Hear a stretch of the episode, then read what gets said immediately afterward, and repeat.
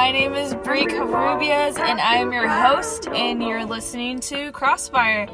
Thanks so much for tuning in and listening. I am super stoked to being able to share my thoughts, opinions, and insight on baseball with you guys, basically the greatest sport known to man. So, for today's episode, I just wanted to keep it pretty brief, very informative, but at the same time, just a little intro episode for you guys. I just wanted to go ahead and run through a couple things. I mainly wanted to focus on how the name for the podcast came to be, what the podcast will go ahead and provide, and then finally finishing off with a brief summary on one of the biggest series to go down, which is obviously Game 7 of the World Series, with the Nationals winning their very first World Series title. Pretty cool stuff. I'm very excited to get it going. It gets me pretty fired up so let's get to it. So basically, the story of how Crossfire began was because of the fact that I've been playing softball for about 16 years of my life, which is pretty insane to say. But at the same time, it's obviously a big part of my life, and I've grown to have so much love and passion for it that it's clearly become a part of me that I will most likely never, ever, ever let go it began with me playing rec ball when I was very, very young, and then obviously that led to travel ball, which led to high school ball, which then led to junior college ball, which was actually one of my favorite times playing softball, to now, which I'm currently playing at my four year university.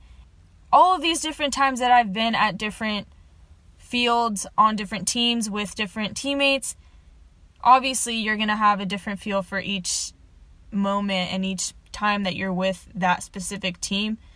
But the beautiful thing about it is that the game remains. It's still the same. It's still the same concept and it never changes.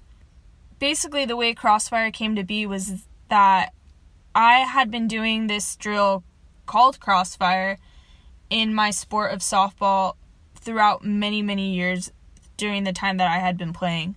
It's basically a drill where all the infielders are throwing in different directions across from one another, yet still maintaining structure, focus, flow, and technique throughout the whole duration of the drill.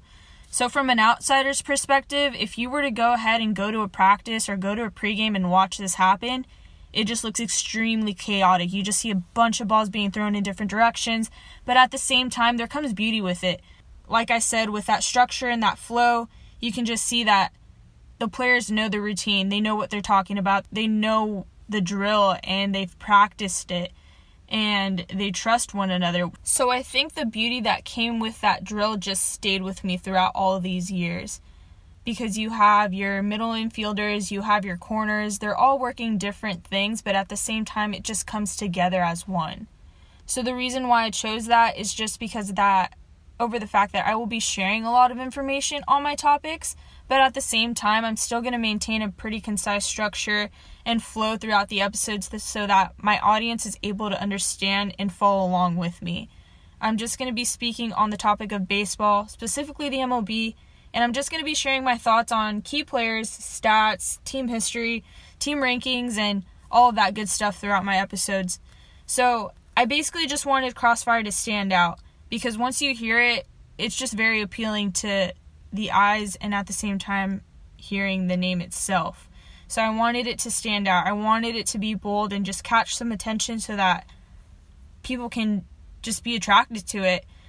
It just kind of spoke to me. Um, I'm also super excited for this podcast because I don't really necessarily know many girls who just speak on this type of subject. So that in itself is just a pretty cool feeling. But then again, it's not always just going to be me. I'm going to try to go ahead and try to invite a couple of guests onto the show to talk a little bit on their thoughts and their perspectives of the game. So, obviously, that's when it's going to get a little bit more interesting because I have a couple of friends and coaches that are going to be willing to come onto the show and just talk a little bit about themselves and their experiences about either being a coach in college or uh, just being a student athlete in general and just tying that in with MLB and their thoughts on the game and just intertwining the two basically.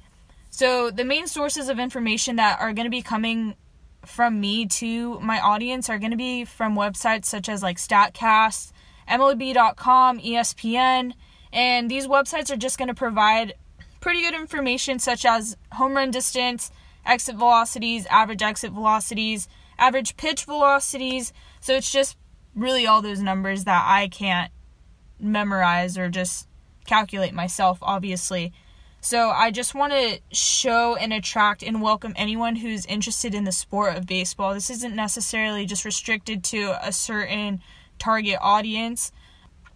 I'm going to try to break down as much terminology as I can so that anybody can understand the ins and outs of the sport and what I'm trying to convey. Uh, it doesn't matter if you know the game well or not. I'm just basically trying to have and invite anyone who's interested in the sport to listen. So I'm hoping that this podcast will be extremely entertaining to listen to, but at the same time, pretty informative, yet casual, and hopefully very inviting. So let me go ahead and get to the good stuff. Uh, the Nationals, big congrats to those guys. Great team, stacked team actually. Uh, if I was playing MLB The Show, I'd for sure put that full trust into those guys. The grit, the fight, and overall focus that these guys maintained was just such an admirable thing to see. They obviously started pretty strong with the 2 0 lead against the Astros in the World Series, and then just fell a bit short once the Astros came back and tied it 2 2.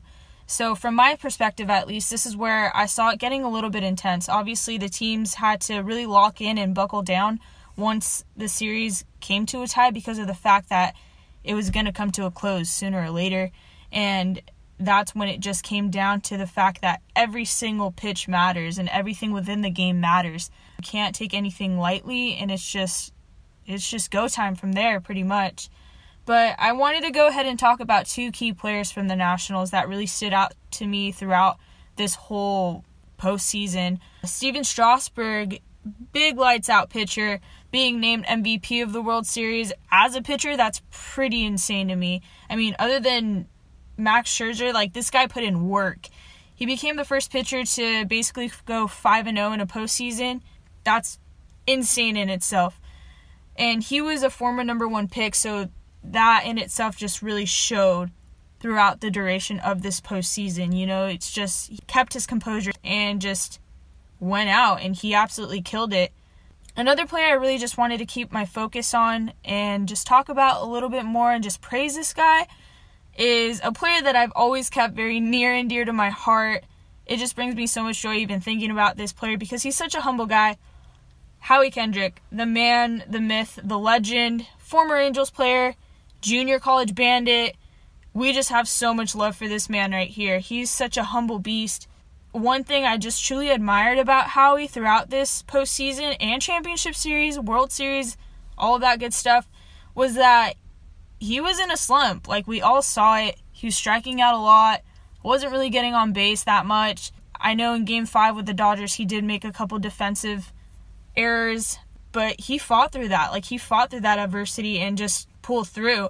Obviously, hitting that grand slam in game five with that series against the Dodgers.